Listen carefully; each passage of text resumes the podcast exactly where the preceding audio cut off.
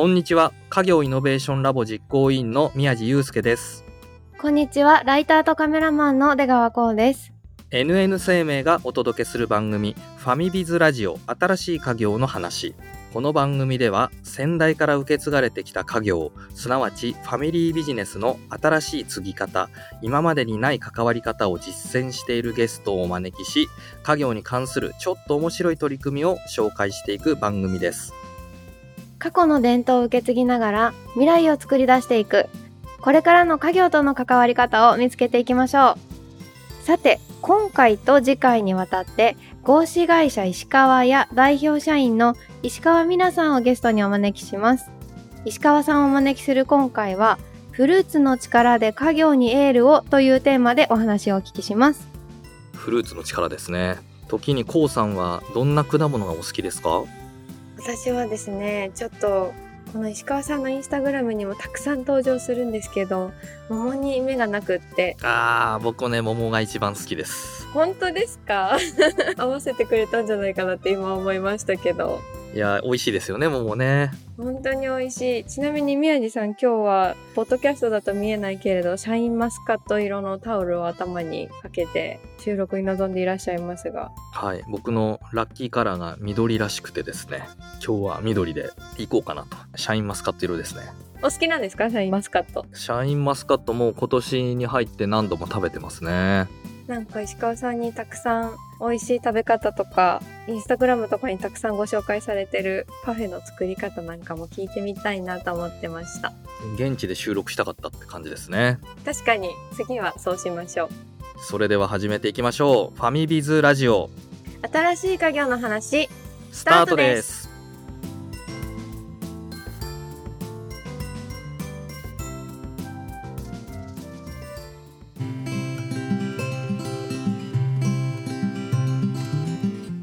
新しい家業の話本日は石川さんにお話を伺っていきますよろしくお願いしますよろしくお願いします。石川さんに今回はフルーツの力で家業にエールをというテーマでお話をお聞きしますここでちょっと石川さんにプロフィールをご紹介いただきたいんですがよろしいでしょうか？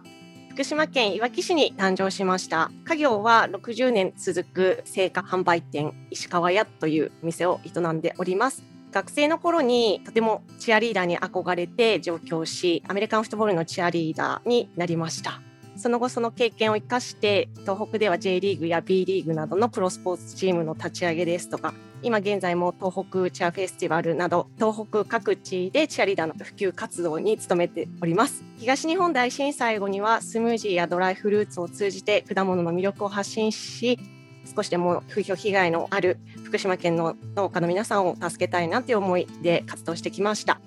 え2020年にはドリンクスタンドチェアフルカフェをオープン。2021年からは合資会社石川屋の代表社員を務めております。主にドライフルーツなどの製造販売も新事業として展開しています。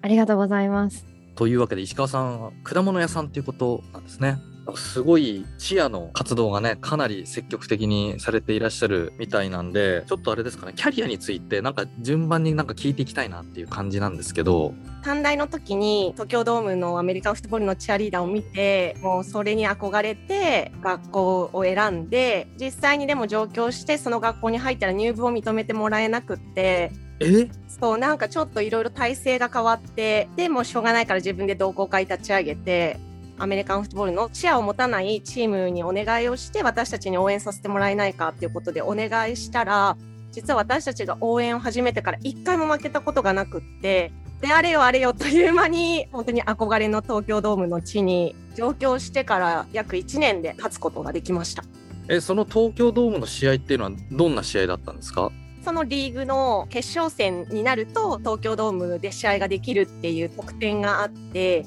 で本当に応援してたチームが決勝まで進んだので結構有言実行で口にしたことは今までも全て形にはしてきているという自信はあります。すべてですよこんなこと言えないですよね普通ねいやもうでもビギナーズラックで18歳っていう年齢が都会の大きさを知らなかったというかチームを作らせてもらったのって東京会場なんですけど東京会場がそんなに大きい会社だったとも知らずに福島から出ていた小娘が東京会場に電話をしてもう今ではもう取締役などになってらっしゃる方なんですけどその方に、まあ、当時会っていただいてもう私たちに応援させてほしいって丸の内でパレスホテルで面談をしていただいた学生の同好会チームでってことですよね。そうです同好会だったんですけど女子短大だったのでそういうアメフトのチームがなかったからそれで社会人のアメリカンフットボールのチームでまだこれからっていうチームだったのでまだチアも持ってなかったのでねなるほど。そういうこともじゃあ調べて、ここが良さそうだぞっていうことで。そうですねでもやっぱりちょっと兄の影響もあって兄が2人いるんですが兄が2人ともスポーツをしていて幼少期から兄について回っていろんなスポーツの応援に出かけていたっていうのがありますね。ちなみにお兄様はどんなスポーツをされてたんですか？あ2人とも最初は野球をやってたんですけど一番上の兄がアメリカンフットボールを大学に行って始めてで2番目の兄が野球をしていて昔は本当に地元にはそんなアメリカンフットボールなんてスポーツなかったからテレビの中の世界でしか見ることができずやっぱり野球が主流だったんですよね。なので小さい頃の夢はウグイス城とかスタジアムがすごく好きでスタジアムで今までは客席で応援してたけど間近で応援したい自分もスタジアムに立ちたいっていう思いがあったのとあとは振り返ってみるととにかく両親がもう朝から晩までずっと働いてたから一緒に遊んでもらった記憶とかがなくって自分が活躍すると構ってもらえるっていう まあ多分両親に認められたいみたいなのもちょっとあってそれで一生懸命スポーツしてる兄たちが羨ましかったんだと思います。この頃、家業についての印象ってどんな感じだったんですか？私の住まいがあるところはいわき常磐湯本温泉って、まあ、皆さん多分スパリゾートハワイアンって言えばお分かりになるかと思うんですけどそこがある町なんですね。常磐線唯一の温泉地で本当にもう関東近郊からたくさんの方が昔は温泉旅行にいらっしゃって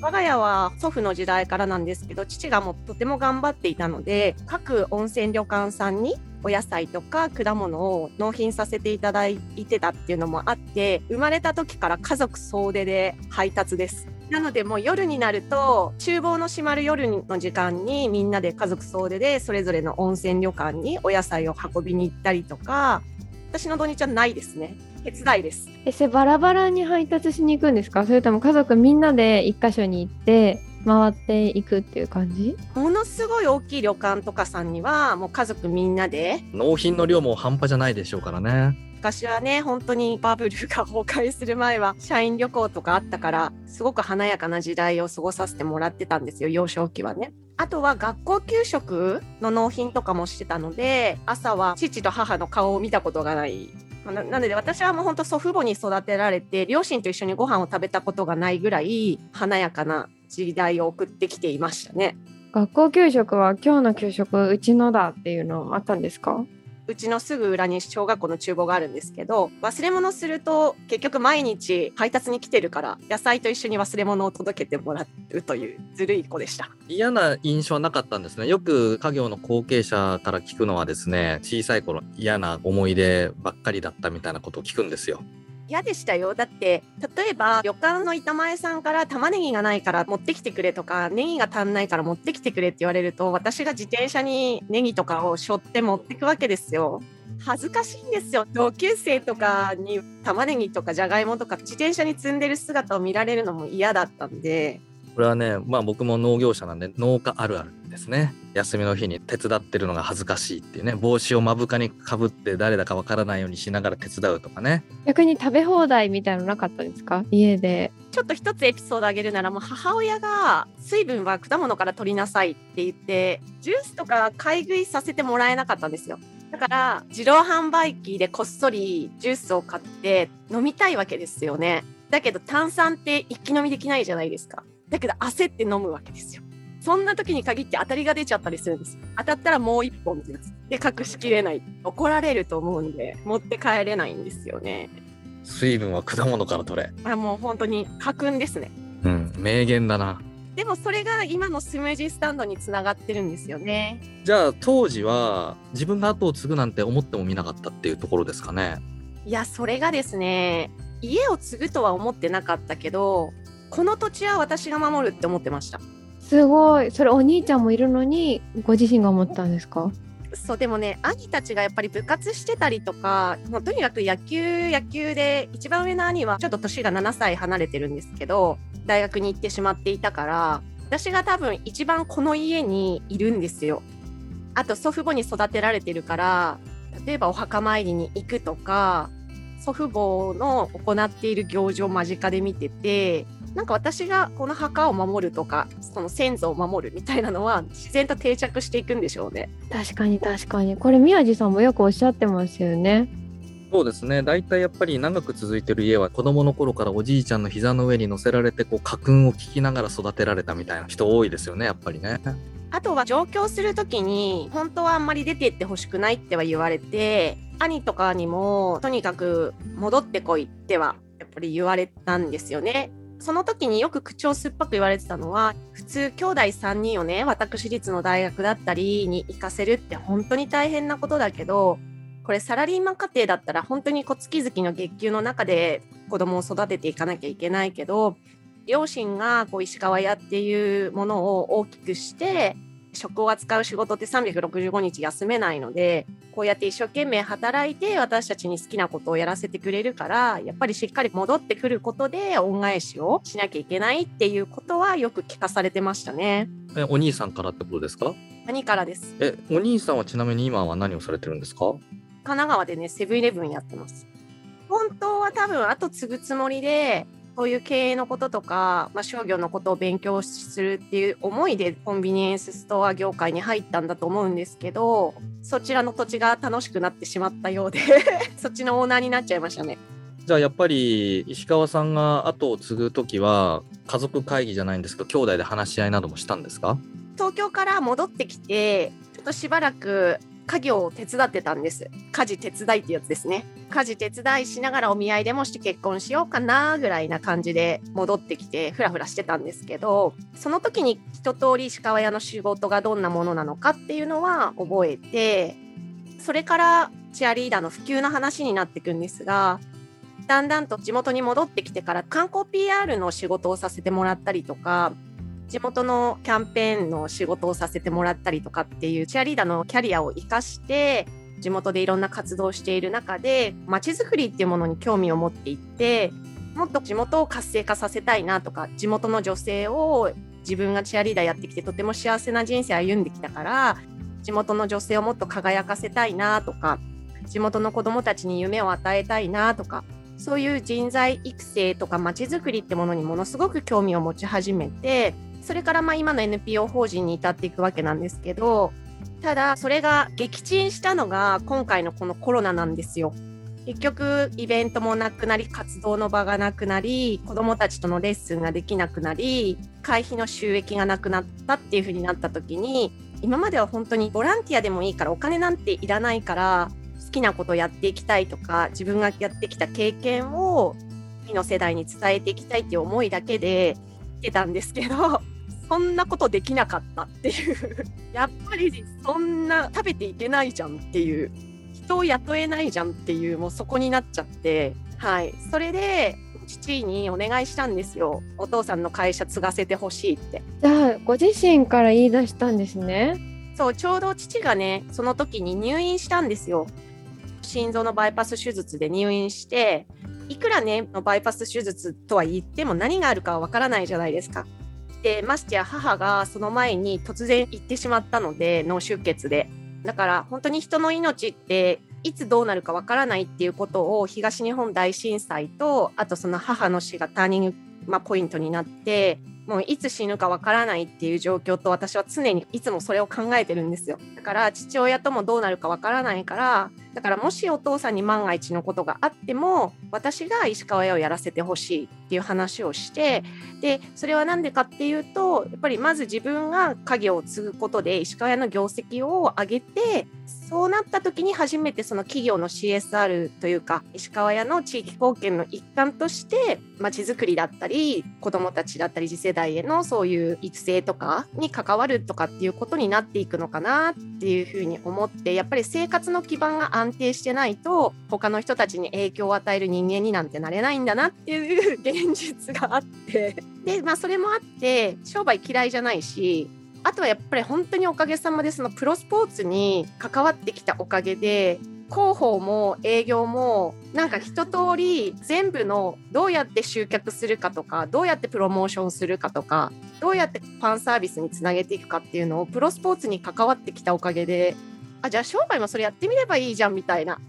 そんな時にドライフルーツ作ってちょっと販売してみたりとかあと試合会場でジュース販売させてもらったりなんていうのをやってみたらあぴったりですね。そうそうそうこういうのもありかなって思って。その時は本当まだ全然父は健在だったので結局万が一のことがあったら私がやるっていうふうに言ってただけですぐとは思ってないわけじゃないけど。なるほど。学生の頃に社会人アメフトチームのチアを始めて学校卒業するわけですよね。その後ってどうされたんですか？学校卒業した後はチアリーダーの活動をどうしても続けたくって普通にこう9時5時で働ける派遣会社とかで働いて5時まで働いたらその後もう本当にスポーツ観戦に行って勉強したりとか振り付け作ったりとか音楽編集したりとかあとレッスンしたりとかっていうことに時間を使って一番は私本当になまっててみんなに笑われてたんですよ。東京ドームでマイクを持って皆さん今日一緒にドルフィンズの応援お願いしますとかって会場に来てくださる皆さんの前で MC みたいなのをやるときになんかみんなにクスクスとか笑われてチームメイトに「みやちゃんイントネーションおかしいよ」みたいな。夜間学校でナレーターコンパニオンのスクールとかに行ってそれで少しもこう学んだりとか。イントネーションおかしいよっていうのは言葉ってことですね。そうです。いわき弁でそういうのがもうコンプレックスだったからだからそういうコンプレックスを解消するためにものすごいなんか啓発セミナーみたいなのを学びに行ったりとか。じゃあせっかくの方言をなくしてしまう方向のスクールに行ったりとかレッスン受けたりとかされてたってことですか？そんななんかアナウンスアカデミーとかではないのでかっちりっていうよりはリーダーとして人の前に立つ以上しっかりした立ち振る舞いをすることだったりマイクを持っても堂々と話せるようにすることだったりそれ度胸をつけるためにもそのナレーターコンパニオンのスクールに行ってでもそこで運命的な出会いをしてそこで出会った先生がたまたま毎年のアメリカンフットボールの試合会場で MC をされてる方だったんですよ。たまたまその方のご親戚がいわきのすぐうちの近所に住んでらしていろんなことがつながるなと思ってそれで仕事を辞めてその先生のところで働きながらその先生のサポートをさせてもらってこうイベントの司会だったりとかお手伝いをさせてもらってたんですよ。もう6年東京での生活をしてそろそろいわきに帰って少しいわきのために家族のために母親のもとで生活しようかなと思ってそれで戻ってきたんですそれやっぱりなんかお兄さんの言葉が残ってたんですかね？あー残ってます。だからね変な話東京で彼氏とかができても私はいつかいわきに帰るからってなると聞いちゃうんですよ。それでじゃあ戻ってきて家を手伝うようになったと。今までのキャリアがあるからいわきに帰ってきてもきっとつまんないだろうって母親は思ったらしく、まあ、地元にサンシャインレディっていういわき市を全国に観光 PR をするよくたすきする女の子いるじゃない。あれに勝手に応募されてて帰ってきたら「いやみなちゃん今週末スパリゾートハワイアンズでサンシャインレディのコンテストあるから申し込んどいたから行ってらっしゃい」って言われて。それ出られたんですか？じゃあ。出ました。5人いるんですけどちょっと度胸があれば選ばれる。で選ばれました。すごい。えじゃあその活動も最初の頃はされて？あそうですそうです。最初の1年目がまあそれで少し人よりは人の前で活動するっていうことをチアリーダーとしてしてきてるので全国にいわきの農産物を PR に行ったりとか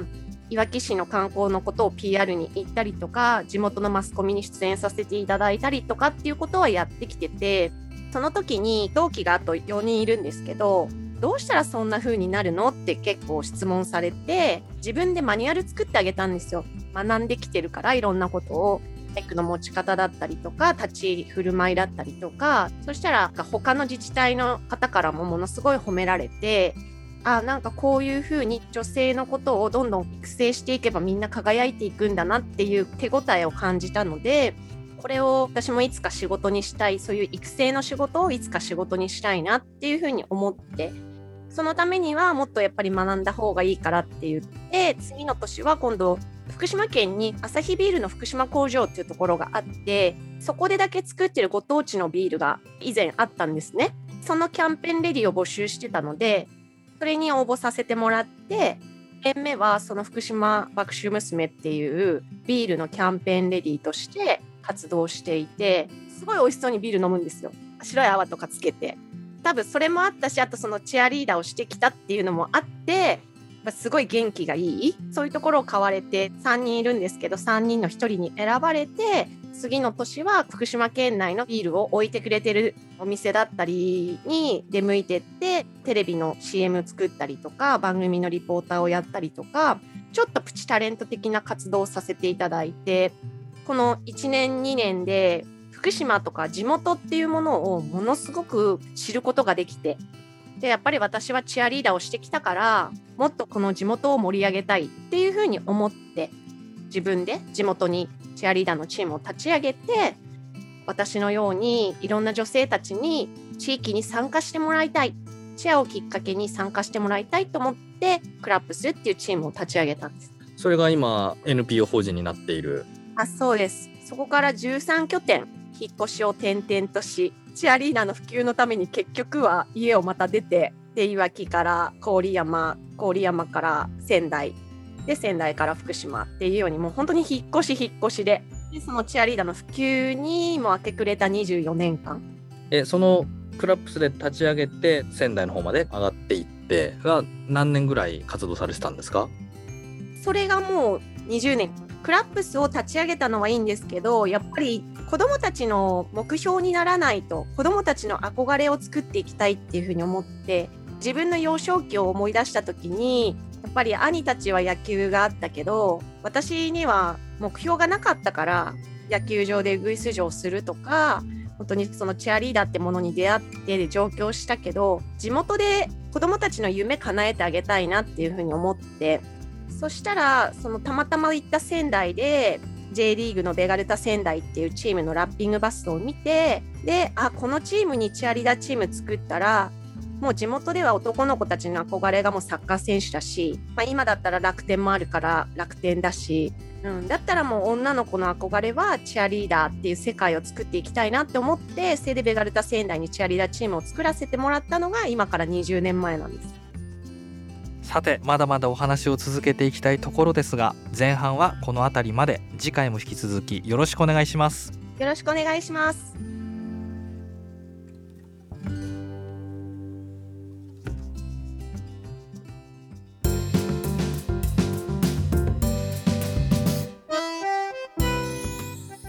ファミビズラジオ新しい家業の話。エンディングのお時間となりましたいろいろなお話を聞いて濃いお時間だったかなと思うんですけれども宮地さんどこか印象に残ったところはありましたか？水分は果物から取れ。いいですねあれ。あの言葉が今のジューススタンドにつながっているっていうのは本当になるほどなと思いましたねジューススタンドの立ち上げとかもキャリアを紐解くと学生時代からチアを自分で同好会を立ち上げてまず正規のチームに入れなくてそこで落ち込みますよね普通はね。でやめますよね普通は。それをねへこたれずに自分で同好会を立ち上げてさらには大企業に自分が立ち上げるから応援させてほしいみたいな。自分で営業をしていくっていうこのバイタリティですよねこれはやっぱり今の家業の新しいバーを立ち上げたりだとかお店立ち上げたりっていうところにもつながってるんだなっていうのをね感じましたね。家業がなくてもきっとものすごい活躍をされる方なんだろうなと思っちゃいましたけど家業がフュージョンしてさらに大きい動力になってるんだなっていう感じがしましたね。はい。いや素晴らしい。後半もね楽しみですね。そんなわけで次回も引き続き石川さんをお招きしてフルーツの力で家業にエールをというテーマでお届けします。番組のハッシュタグはカタカナでファミビーズ。そしてポッドキャストのコメントでもご意見ご感想お待ちしています。NN 生命がお届けする番組ファミビズラジオ新しい家業の話。お相手は家業イノベーションラボ実行委員の宮地祐介とライターとカメラマンの出川光でした。また次回お会いしましょう